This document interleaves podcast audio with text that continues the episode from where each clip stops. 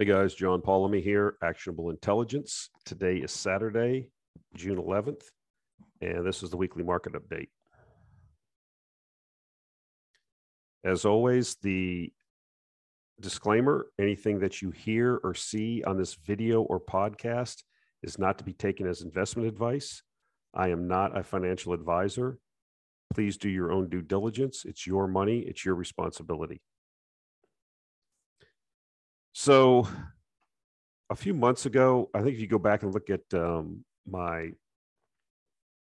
uh, YouTube channel, one of the thumbnails I made was a picture of the Earth, and then this uh, asteroid or meteor was coming in at it, and I had the Earth. I had like a caption over it as being the U.S. economy, and then uh, this uh, meteor was like energy prices, and so in the uh, newsletter, we're very we're heavily invested in the energy sector because I believe that we have a structural issue with energy uh, supply uh, for the reasons we've mentioned many, many times. And so, you know, what I think is happening now in the economy, we got some information here in the last week or so. It's really, you know, I don't like to get into macroeconomics, but it's becoming obvious now. We're we're in a recession. We're in the beginning stages of recession. It's going to be very bad and we need to start thinking about down you know downsizing and, and, and risking taking our risk off um, but that doesn't mean that you know i'm going to go through my scenario of what i think may or may not happen and so here's the first chart we have this is the first surprise that happened today and this is the university of michigan consumer sentiment index and as you can see it dropped to the lowest it's ever been since they've been doing this it's at 50.2 Again, this is the lowest it's ever been. Go back to the great financial crisis, go back to the COVID uh, or the COOF um, lows, go back to the 90 91 recession, the 80s recession. This is the lowest. Look at how fast this has dropped off. Okay. These were all periods when you had recessions. So that's fact number one. Um, the bottom line is energy prices are crushing the American consumer. Diesel prices are crushing the trucking industry. And so people are pulling in their horns. Um, there's been anecdote after anecdote, story after story about people um, having to, you know, they're watching the other guy put gas in this thing, he's putting two or three dollars in, and they have like a big SUV. People are out of money. Um, so what are they doing? Well, this is something we've been talking about. This is total revolving credit, basically credit cards. It's from Zero Hedge. It says forget CPI. The week's most important data point is today's monthly consumer credit update. Last month, we saw a blowout. Record surge in credit card usage as consumers are tapped out. They're tapped out because inflation's running rampantly. It's at 40 year highs. So, you know, as I've said before, the United States economy is not like a manufacturing economy. Yes, we manufacture things, but we are basically a most of our economy is based on consumer spending. Okay. And so if the consumer's income is being put into higher priced fuel so people can go to work, higher priced food so people can eat, there's less discretionary spending for consumer goods. And therefore, I mean, you saw what happened with Target this week okay, with their earnings or the, the, their disclosures, and the stock got walloped. Same thing with Walmart happened recently. And so we've basically hit a brick wall. It's not necessarily the oil price. The oil price isn't even at all time highs, inflation adjusted. It's the lack of refining capacity that's causing gas and diesel prices to be way higher than they should be at this oil price. Okay, the demand is there but we don't have the refining capacity. We went over this before. We have 5% less refining capacity than we had before we went into the lockdowns. And so now when you come out and demand goes back to normal, there's not enough fuel. Then you exacerbate this. That's just not a phenomenon that's, you know, in the US, that's Europe. And then you exacerbate it by, excuse me, by putting all these sanctions on Russia without thinking through what the second and third order effects are. And this is the disaster we're in now. We have people running up credit cards to maintain their spending. How long can that go on? I mean, these are records, folks. These are all time records being set, and they're not good ones. So now we have, you know, comes out today, uh, US inflation now at a 41 year high. US consumer prices accelerated in May as gasoline prices hit a record high and the cost of food soared, leading to the largest annual increase in nearly 40 and a half years. I just put 41 rounded up suggesting that the Federal Reserve could continue with its 50 basis point interest rate hikes through September to combat inflation. I mean, this is the media, right? I'll put article, I'll put links to the articles. This is the media. They'll continue. They need to raise rates on Monday, two or three percent. They're already behind the curve. The private sector's already raised rates. We've talked about this before. They're behind the curve, but they're not going to do that because they're scared of a crash. Going on with the article the faster, and they're going to get the crash. It's starting, it's happening. You know, there's never a time where the Federal Reserve is ever ahead of the curve. Okay. It's a political entity, it's fully politicized. It doesn't want to be the one being blamed for things. So, you know, remember, remember when we were talking about this last year before this inflation came along? Um, we're going to let inflation run a little hot because we need to catch up because we were we had such underinflation, we had such deflation because of the coof and just you know overall we, we, it's all right to let it run hot for a few years well how you liking how hot it is now because you're sitting in the middle of a blast furnace at 41 year highs with a congressional election cycle election coming up in let's see four months you think that anybody's going to care about this January 6th stuff? They care about by the time we get to November, the economy is going to be without a doubt in a recession, full blown, and people and people are going to be very very upset. And yes, it's not necessarily Joe Biden's fault, but the party in power is the. This is how it works. People place the blame on who's there, whether they caused it or not. This is just how it is. Just like when things are going well, these idiots always take credit for it. Nine times out of 10, they had nothing to do with it. This is the way it works. The captain on the bridge takes the blame for what somebody does down in the engine room because he's the captain of the ship. That's just how it is. The faster than expected increase in inflation last month, reported by the Labor Department on Friday, also reflected a surge in rents, which increased the most since 1990. The relentless price increases are forcing Americans to change their spending habits. Yes, I just explained that. The relentless price pressures are forcing Americans will certainly heighten fears of either an outright recession or a period of slow growth. Well, we're going into a recession. I'll tell you that we're, if we're not already in a recession, last first quarter was already negative growth. There's no way with with the way things are that we're not going to hit a wall. And so this senior economist says uh, the Fed might still raise policy just 50 points next week, but it could easily ratchet up the pace beyond then if inflation keeps surprising to the high side. They're going to continue to raise rates until something breaks. They're going to continue to raise rates until something breaks. Then they will panic and then they will start printing money again. This is the cycle that we've always done. Now everybody's saying, well, they won't do that. Yes, they will. This is what they do. What other tools do they have? Okay. And they have to be careful about how far they raise rates because, you know, the government has all time highs in its debt. The corporate sector has all time uh, highs in its debt. As a matter of fact, one of the trades I put on, which I'm going to make public here for you guys, it's not going to be something that's going to get you rich, but it's counter cyclical, something you can take advantage of. Okay. There is a fund. It's a, uh, the symbol is S Sierra um, J, which would be what's what's J? I forgot now. Juliet Bravo, Sierra Juliet Bravo. It's the high yield short fund. It shorts high yield bonds. And so, why is this important? Well, if we're going into a recession and rates are going up, you have all these zombie companies out there that can't hardly make their interest payments, anyways. If we go into a recession, you're going to start seeing a default cycle in corporate high yield debt. And that's if you look at a chart of SJB, go look at it. It's not something that's going to go up 10 times. It's not something that's even going to probably double from here, but it's something that you can put some cash into and you'll get a po- I think you'll get a positive return. They short the high yield debt.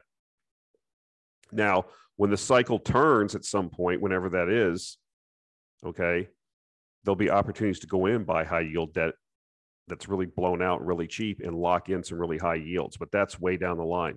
But that's something, you know, that's something I, I dropped a few bones in this week because, you know, you, you're, you have to be careful. You know, cash is king right now, in my view. Um, I'm still bullish. Like I said, I'm bullish on resources and commodities for the entire decade, but there's going to be cyclical pullbacks. And I've shown that in charts before.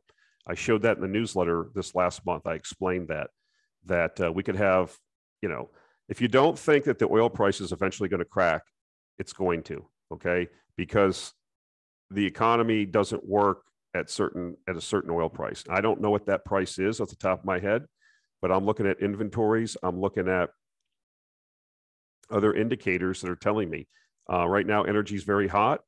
Um, we have high prices, but you know if prices keep going to you know keep going up 150, some people talking about 200 dollars a barrel again.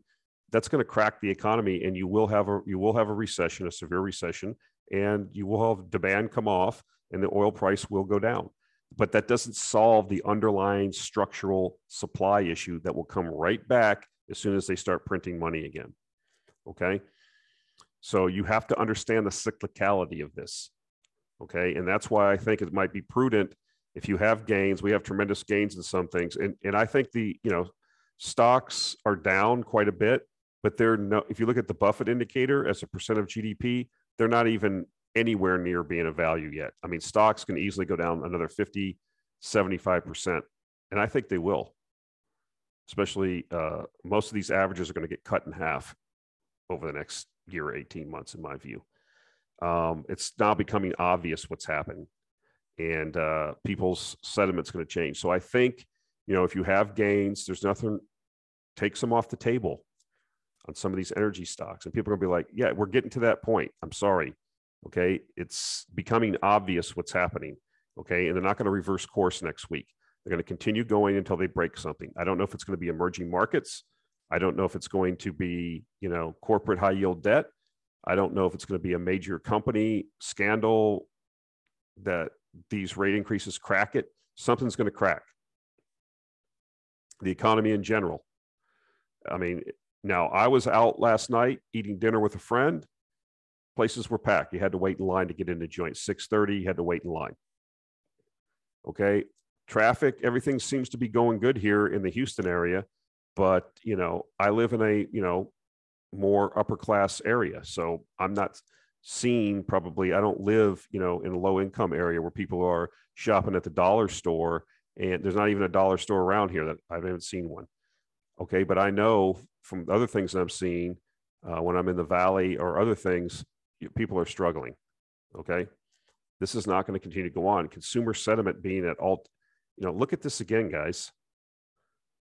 Consumer sentiment that means people's you know how they feel about the economy. It's at an all-time low since they've been doing this in like 1952 or something crazy like that. I mean look at the all-time high in credit card debt. It's not because we're booming and people are you know shooting their wad. I i, I had the view that people were going to shoot their wad over this last summer and that was going to be it. That was going to be the high watermark and it looks like that's what's happening. So it's time to start thinking defensively. That's my view. And when stocks go down, when the stock market is in a bear market, pay attention I'm going to get ready to say, let it sink in. When stocks go down in general, most stocks go down. And before you put it in the comments, that means uranium stocks too. 95% of the stocks will go down in a bear market. 95% of the stocks will go down in a bear market. Okay. This isn't like a timing issue. This is so obvious, it's painted right on the wall in front of your face. Okay. So you need to decide as an individual investor do you want to be in and out? I mean, especially as liquidity is being withdrawn. Guys, we talked about this before. They've pulled the drain on the bathtub. Liquidity, QT started the last couple weeks. The rates are going to continue moving higher until they crack this inflation. This is the number one polling issue for this upcoming election. Okay. They've got to crack it. It's still not going to do them any good because it's going to cause an economic recession slash possibly depression, but we'll see. Now, other people have the view that yes, they're going to cut, start cutting rates by the end of the year. I don't know what they're going to do. It's unknowable, but I'm telling you right now what's going to happen. And so the cash is king. If you're fully invested, you need to really look at each position and think to yourself, is this something I want to hold on to? Is this something, you know, I'm not trading in and out. I'm not one of these people, but I'm just telling you that what it's not a bad thing to take some off the table and preserve some of your gains. At least take your original investment off the table. It's so obvious what's getting ready to happen here. Now, I don't know if oil continues moving higher, 150, 200. Like I said, it's unknowable. I'm just telling you that consumers are, are cracking and the, and the discretionary spending is going away. And because of the fact that we are a consumer based economy, this is going to have ripple effects and it's going to cause, you know, problems for a lot of businesses. And like I said, that SJB is a good thing to put some money into. Okay. As high yield debt, as high as junk bonds start going away, defaulting, that thing goes higher. And it's basically on a like a above like a 60 degree angle going up. It pulled back recently, pretty good, and I entered a position. It's broken out on its long term chart. It's usually going down over time because interest rates were going down over time and the spreads were tightening between high yield debt and treasuries because there was no volatility, everything was humming along, yada, yada, yada, and there was tons of liquidity. So people were reaching for yield.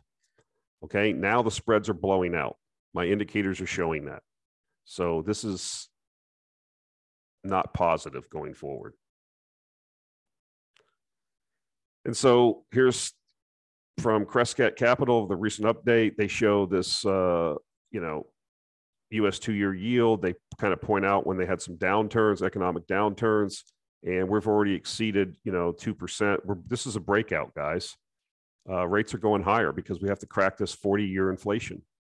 And I don't know if they're going to be able to do it without tanking the economy. But uh, these are pretty, this is pretty, when you look at it visually, this is pretty dramatic what's happening. And the rates aren't really that high yet. That's another thing. But the economy is so indebted, it's so fragile, it's so, there's so much debt at every government level, in, in corporations, there's so much debt out there. It, you can't really raise rates. So this it's going to be interesting. That's why I don't make I can't make definitive forecasts of what's going to happen because it's unknowable. We are like literally in uncharted territory. We have no charts here. Okay, so we have to kind of like like you see those in the old movies when they come up to like a rocky island, take soundings with the rope, you know, dropping it, how deep it is, so you didn't run the ship up on the reef. That's kind of what we're doing here. We don't know what's ahead. Okay, but we can kind of hopefully surmise that this is not positive. The things we're seeing are not positive. And so, wanted to bring this up. Merrill Lynch came out with this. I thought it was interesting. The new FANG stocks, according to Merrill Lynch. You know, the old FANG stocks was like Facebook, Apple, Amazon, Netflix, and Google. Remember that? And now the new ones are like fuels, you know, aerospace and defense, agriculture, nuclear and renewables, gold, and metals and minerals. I mean, it's getting a little bit cute here. I get it, but do you get the point? I mean, what I think is going to happen is they're going to keep raising rates till they crack something. Okay. Then they're going to panic and they're going to reverse. But the reversal, there's usually a lag time before the money printing has effect again. But what I'm telling you, over the period, over the value stocks and um, resource stocks will do the best over the next 10 years, in my view. But there will be periods of extreme volatility. Please prepare yourself for that. I keep saying that like the last three months. It's not exciting. It's not going to be fun. You have to protect yourself. There'll be times when things will get better, it'll be time to, I think, after the next printing cycle, things like gold and energy are going to rip like you wouldn't believe because they're not going to have any choice. You know, people say, well, they, they're not going to destroy the dollar. They'll do whatever they need to do in panic to stay in power and to and and to help their you know the masters that control these people at the Federal Reserve and in the federal government are very wealthy people with a lot of assets. The last thing they want is a deflationary depression that makes their assets go down in value. Okay. And so the bias is always going to be towards inflation. Just keep that in the back of your mind. and all this gobbledygook on TV about, you know, they're so smart and they're pulling the levers and they're pushing the buttons and turning the dials in the right sequence and they've got it all figured out. No, no, no. They're going to raise rates so they crack, break something. What do you think they were talking about when Biden and Powell were meeting last week? Okay, you think they're talking about monetary theory and policy, saying, "Hey, look, man, we got an election coming up. We got record inflation, and I'm going to get wiped out in the midterms. My party. What are you going to do about it?"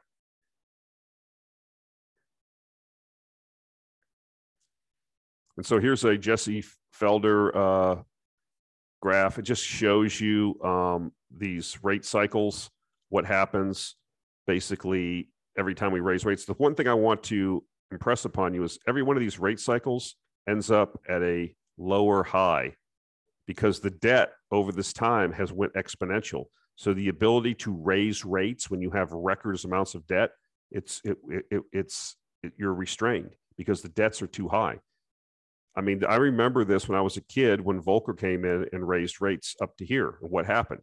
It was not fun. It was a very poor economic time, stagflation, people were upset, but the political will was there to crush the inflation. So you had a period of time where you had declining rates. You know, the best investment you could have bought is 30 year treasuries right here and just rode them all the way to like down here. And you would have beat all markets. That was the best returning asset because you had all of these, um, you just had declining rates. You had locked in these high yields and you just got paid.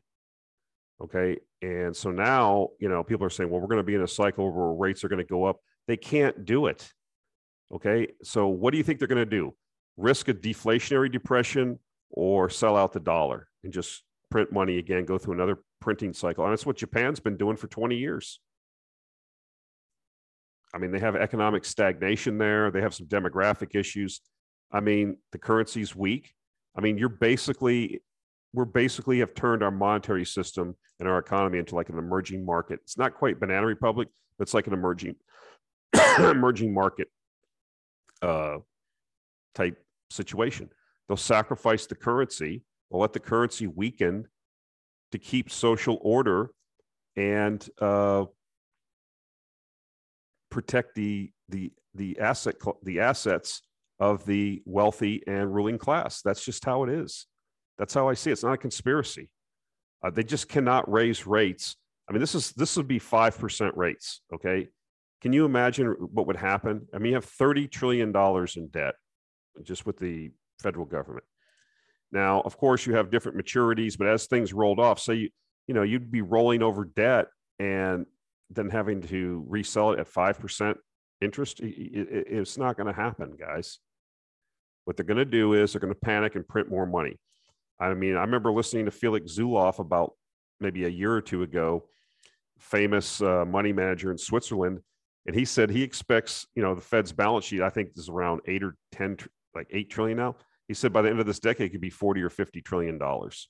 Who cares if the dollar gets cut in half? As long as it's not a runaway type situation, people will adapt. They won't like it. There'll be a lot of political infighting and turmoil, but assets won't collapse and things will function in some way.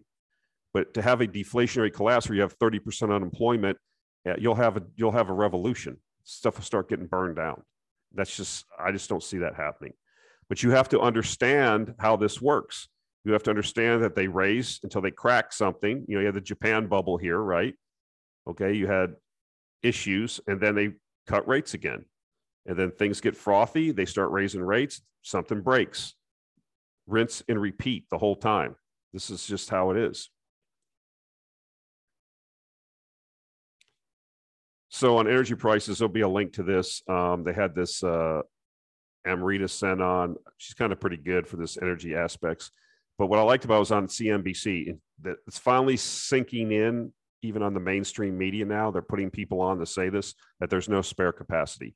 I saw that you know Josh Young was on. I think BNN. He was uh, talking to that one gal, I forget her name. She's pretty good up there, um, talking about the same thing. It's finally sinking in that there really isn't spare capacity because we've had years of underinvestment.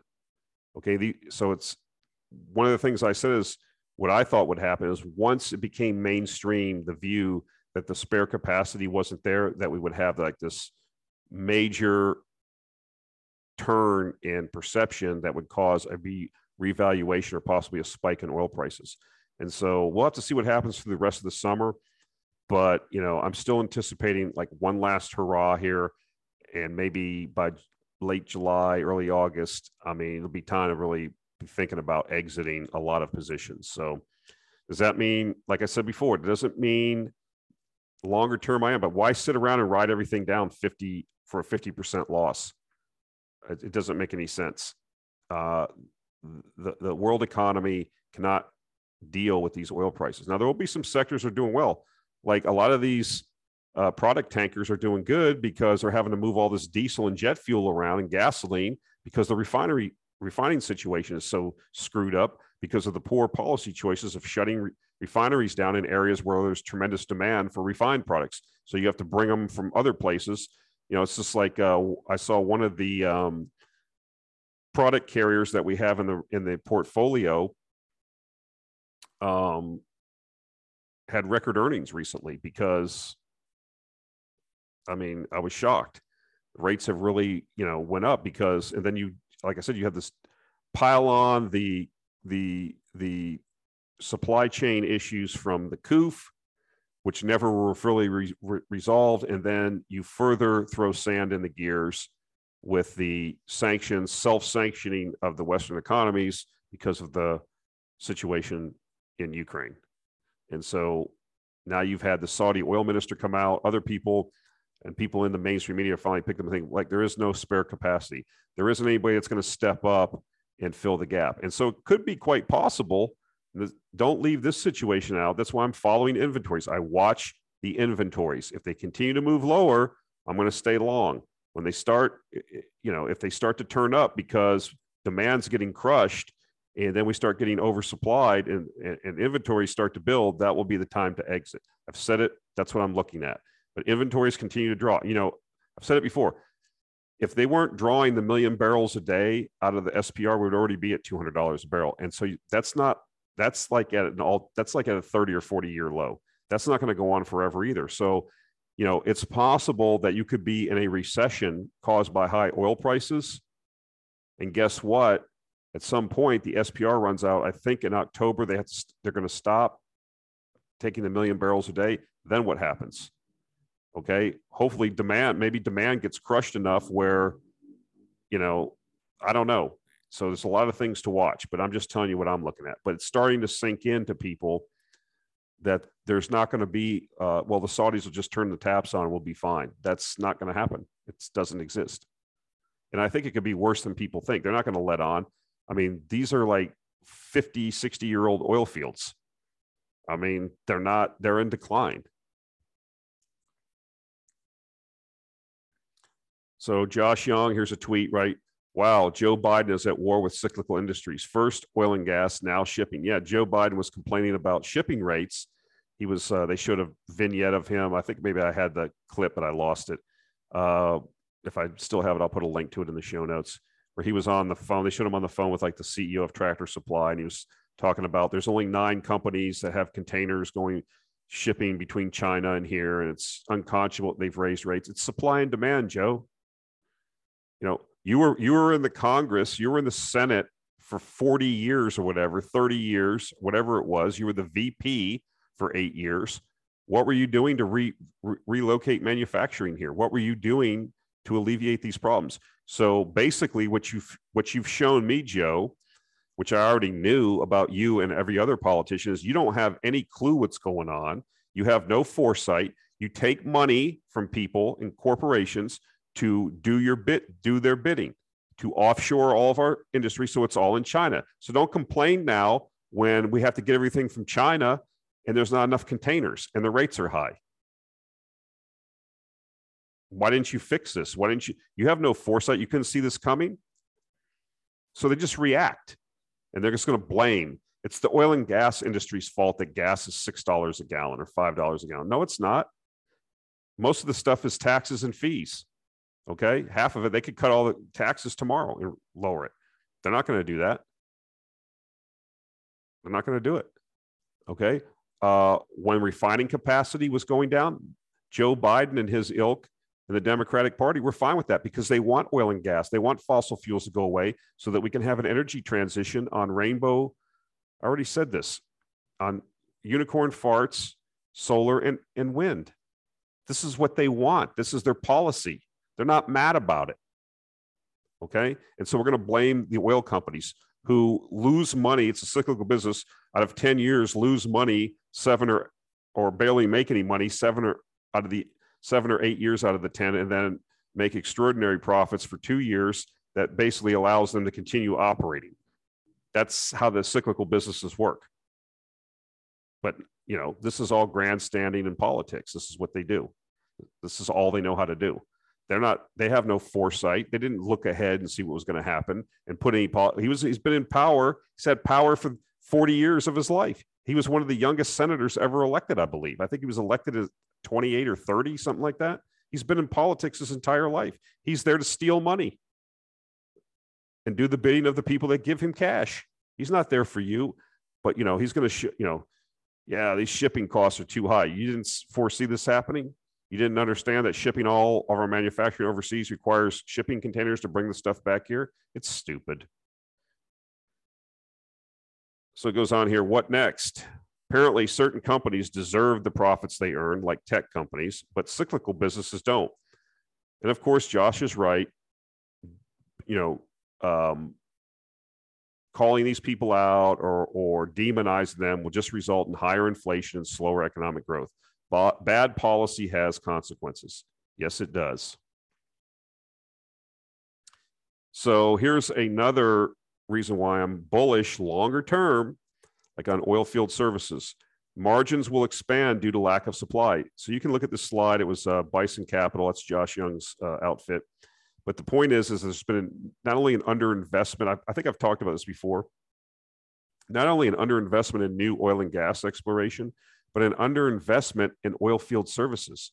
So even if we want to ramp up, we can't. We've already heard the anecdotes about a lack of labor, lack of pipe, lack of sand, lack of equipment.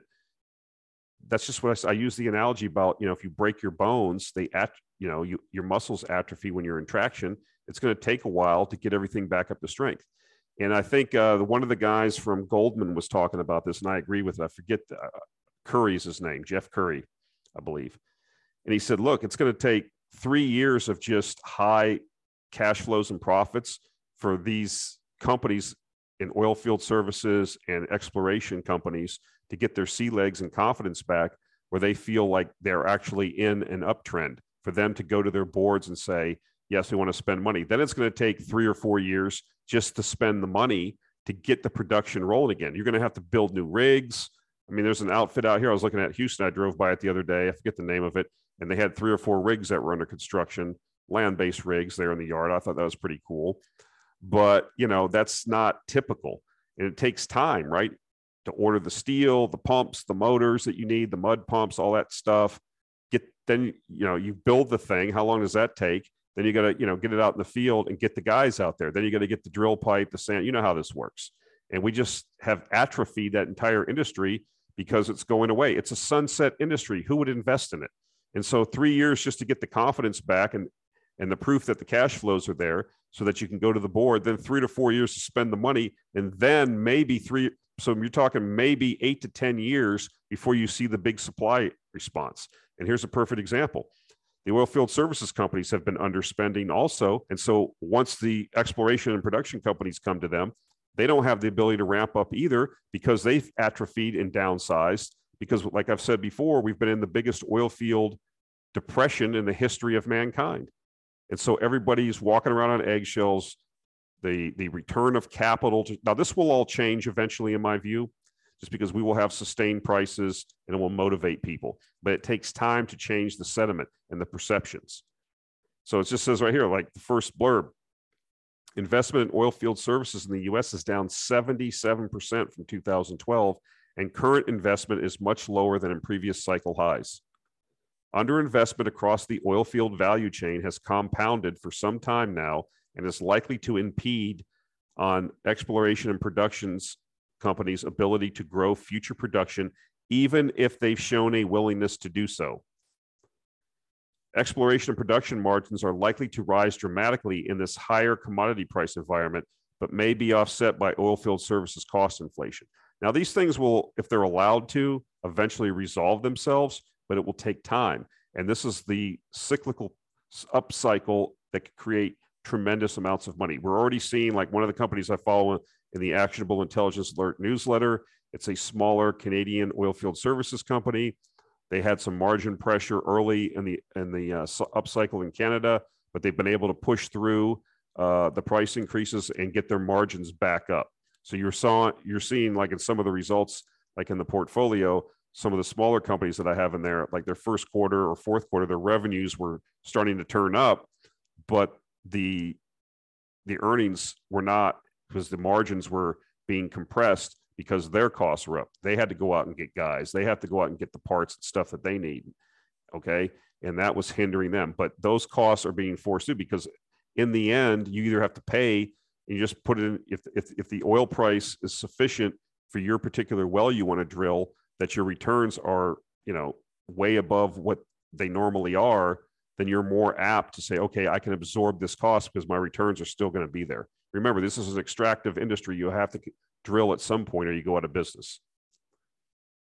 It's just like they say right here. Oilfield service provider margins are likely to rise due to improved pricing power from reduced from reduced supply of equipment and skilled labor. These things resolve. If you pay enough money, you can fix the problem. Time and money solve all problems. So this this is how it works. But I think you're just now starting to see some of the stocks the mark money come into some of these stocks because the market's starting to understand this. There's still, in my view, tremendous opportunity. Yes, I said earlier in the video it might sound contradictory, I, but I don't know what's going to happen. We have to have our mind open for all results. Can very easily go into an inflationary recession. We may be in a situation where we can't get demand down sufficient and the oil price maybe drops to 80 or 90 dollars a barrel. I don't know if we go into a recession what the new floor for oil will be. It's not going to be negative. Is it going to go to 20? I don't think so. Is it going to go to 50? Maybe. Does it settle down at 75 to 80? I don't know. Difficult to say what the floor will be. How severe the recession will actually be. We'll have to see. But like I said, inventories continue to draw, and you know, at some prices continue to go up until the demand destruction sets in. And the rest, you know, could be a situation where energy prices stay high for extended period of time, and the rest of the economy suffers. So we have like I said, we're in uncharted territory here. We have to let the data tell us what's happening. This is, you know, I'm starting to see a lot of the Ukrainian flag icons go away. I looked it up on Google Trends the other day. No one's talking about Ukraine anymore. I'm not going to talk about it too much on here, except to say that the sanctions are not working, and Europe has a big problem now. Um, I think this is going to get really ugly for Europe over, you know, it's already getting ugly. And I think it's going to cause a lot of turmoil there politically and socially. But for Russia, things are working out fine. Russia's energy revenue higher now than just before the Ukraine war, US official says. Well, why is that? Because they're still buying the energy. They're just paying more for it. I mean, so they have this little kabuki theater. They're on their sixth round. They're working on their seventh round of sanctions. Ursula von der crazy is talking about, you know, they're going to cut off Russian oil by the end of the year. That's not going to happen. They're doing crazy stuff like sending the oil to India. So India buys the oil, refines it into refined products, and then ships it to Europe. I mean, this is the this is the level of kabuki theater nonsense. And I mean, if you follow these things like I do, this is what's happening. But they say, you know, we, we're not taking Russian oil. No, you're just taking Indian refined products that are are are from uh, Russian oil, or the two tankers meet out in the middle and they pump. You know, the one tanker has half Middle Eastern oil or something, and then they pump the rest of the Russian crude in there. And if it's above fifty percent, then it's considered you know a blended crude, and it's fine. This is something that happened in Greece. You know, Greece has a lot of ship owners, and it's just like everywhere else. These people have a lot of stroke in Greece, and so the Greeks government was going to try to get cute, and they were just told by the shipping industry, no, no, no, no, we're going to do this. If you don't, so stop playing kabuki theater, stop playing, you know, pot, stop running your mouth on TV and in the parliament. Because uh, if you don't, we'll just replace you. Okay. Because the shipping industry is very important to Greece. These people have a lot of stroke there. That's what's happening. So this is all nonsense. Okay. The war is not going very well for Ukraine. Okay. There's plenty of channels. I've listed them before. I'm not going to do it again. I don't want to antagonize people, but it's not. Even the Ukrainian government says they're losing 200 KIA a day. And if you're based on that, you probably got 500 wounded a day or prisoners. It's probably higher than that. Okay. These losses are unsustainable. They just came out today and said that they're basically out of ammunition for their Soviet equipment. There's no more ammo. No one's interested in sending them any more weapons. It's over. It's just a matter of time. And like I've said before, uh, I don't know how the West is going to off ramp this and try to spin this. I think what you're going to see over time is you're going to start seeing Zelensky getting attacked in the Western media. He has all this stolen wealth. He has, why does he have a house in Miami? Undermining Zelensky to try to put the blame on him. Okay. That I, uh, this is not going well. And now everything's getting dried from the spring. We're going into the summer. Uh, the Russians have been able to cross the Seversky Donets River on several places where they, you know, we, a month ago they tried to cross with pontoon bridges. If you remember, it was a big deal because Ukraine supposedly blew up a, a, a, BTG trying to cross, which is a battle, battle tactical group, destroyed a bunch of like 30 Russian tanks or whatever. And that was a big deal. Now they can just drive across the river with amphibious vehicles. The water's down and they're just retreating from places now. They're just giving up territory, trying to pull back. One of the main generals has been asking to pull back to more defensible areas, try to get these guys out of these cauldrons that are forming. And uh, like I said, you know, no one's talking about it anymore. Uh, all the rah rah stopped, and even the Ukrainian government and Western governments are saying the same thing. And Eastern Europeans, they don't. There's no more ammunition going in. There's no more support. It's uh, you know, people are looking for a way to get off this crazy train. And uh, like I said, this is benefiting Russia. So what does that do to the EU bloc? What does that do? You know, I'm being told what I'm listening to commentators on a podcast today. This is strengthen the EU. This is strengthen NATO. I don't see it. And this has longer term political and economic uh, consequences, which we don't have the time to get into on this call. But I'm just telling you, this is what's happening. Russia may be getting more revenue from its fossil fuels now. It's not may, they are than shortly before its invasion of Ukraine, as global price increases offset the impact of Western efforts to restrict its sales. Well, they're hardly even restricting the sales.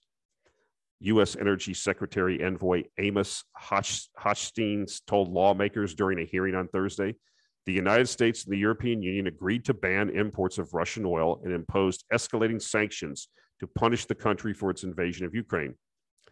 The International Energy Agency said in May that Russia's oil revenue was up 50% since the beginning of the year to 20 billion a month, with the EU taking the biggest share of its exports. You see, you see what you're dealing with here? It's all theater, it's all the news cycle, it's all look at me, look what I did. Isn't it wonderful? Don't I care so much? Give me narcissistic supply. Tell me how much of a virtuous person I am. And the whole thing's a, a non event. In the meantime, people are being killed by the hundreds. They don't they don't have enough equipment. They don't have enough ammunition. I think I saw today in an article. This was what one of the Ukrainians said. They maybe have like five thousand outgoing, five thousand or ten thousand outgoing artillery rounds on the Russians a day, and they're incoming sixty-five to seventy thousand shells a day, and nothing's happening. Nothing's affected on Russian territory. Their munitions factories are running around the clock. Everything's blown up and bombed in Ukraine. They have no munitions being produced. You're trying to bring everything from Western Ukraine, hundreds of kilometers to the front, and yet people are telling me that Ukraine's winning. Okay. I want to know what the off ramp is. It's time to talk about how this gets resolved. And every, now it started back in March. And I'm just going to make this statement. It started back in March when they met in Istanbul that the Ukrainians were went in there and said they maybe were going to possibly live by the Minsk II agreement, give Don, you know, stop fighting and have a ceasefire. There was no way in heck ever that the Russians are ever going to talk about Crimea. That's a Russian territory forever because of the naval base there. That's just the bottom line. So that was a non starter for the Ukrainians because they've been telling everybody they're going to take back Crimea. That's never going to happen ever. Then they could have got a deal with the Russians for Donbass, for Donetsk and Lugansk to do the, you know, declare yourself to be neutral, do not join NATO, recognize and fulfill the requirements of the Minsk II to allow the autonomy of Donetsk and Lugansk, stop shelling them. And they, they could have got a deal. They didn't want it. Whether Zelensky or the people advising him or around him forced him not to do it, or if he was told by his Western handlers in the US and Boris Johnson in the UK, I don't know.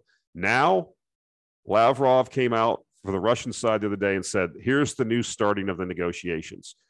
Crimea is off the table. We're not going to discuss it. It's Russian territory. Donbass, Lugansk, and Donetsk will be integrated into the Russian Federation. Okay. Now, guess what else? Now the conversation is also about Kherson and Zaporozhye. So every day that, that goes, this goes on, and every day that they don't sit down and negotiate with the Russians in good faith to try to get a deal means that the state of Ukraine becomes smaller. That's it. That's the bottom line. And it's just what it is now is just an artillery deal where the Russians did what they did before in Chechnya and other places uh, in Syria. Just have artillery strikes until you're pummeled and there's nothing there, and then you roll in. And it's not like big infantry battles and all this stuff, uh, house to house. It's artillery, and they have the advantage in artillery. They have the munitions. We don't have the ability in the United States to build Soviet era munitions for their artillery, which they don't even have hardly anymore because they've been destroyed by the Russians. And so this is this is sad because basically um, because of the energy exacerbated energy costs or prices because of this war, which has a certain component attached to it. Uh, the EU is basically funding the, the, the war effort for Russia against Ukraine. That's how diabolical and how this thing has flipped around on them. This everything that they European Union and the US and the UK have done has flipped around and reversed back on them like a judo move or in a wrestling match. Okay? You got them into the, you thought you're going to get them into this hold and they reversed it on you. You thought you were going to do this, and they reversed it on you. And so some point this has to end in a negotiated settlement.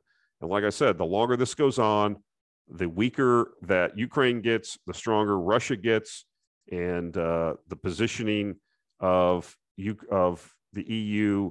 Uh, I don't know. You know, for political reasons, politicians can't ever admit they were wrong. This is one. There's two things that they do for sure. They only care about being elected and staying elected, so you can count on that. That they're going to do their gauging the wind. The other thing is they never take responsibility and never admit they were wrong. They can't. And so I don't understand or see how this is going to end. But I wanted to point this out. This is a U.S. official that said this in a hearing to the U.S. Congress. It's not me just saying it, it's not propaganda from Russia, it's what's happening. Okay, guys, that's it for this week. Uh, appreciate your viewership. Appreciate the channel continues to grow gratefully. Um, we're getting into really rough times now, really difficult to manage money in this type. A lot of people are going to get destroyed in this next year or so because their framework of how they're thinking about how to manage money or the or their perception of the environment or the sandbox they're in is changing and they're not they don't understand that and so buying the dip is not going to work okay uh, we're going to have like i said a decade of inflation, higher resource prices with extreme volatility. And if you're going to try to catch the bottom in tech stocks, it's not going to work for you. And uh, that's my view. And we fought, this is how we have done well in the actionable, actionable intelligence alert newsletter. Um, encourage you to take a subscription if you're interested in how we transfer the stuff that we talk about in these videos, in this podcast, into actionable stock ideas or investment ideas uh, you may want to take a subscription, $150 a year. Uh, there are there is links in the show notes if you are so inclined. All right, guys, thank you very much, and we'll talk to you next week.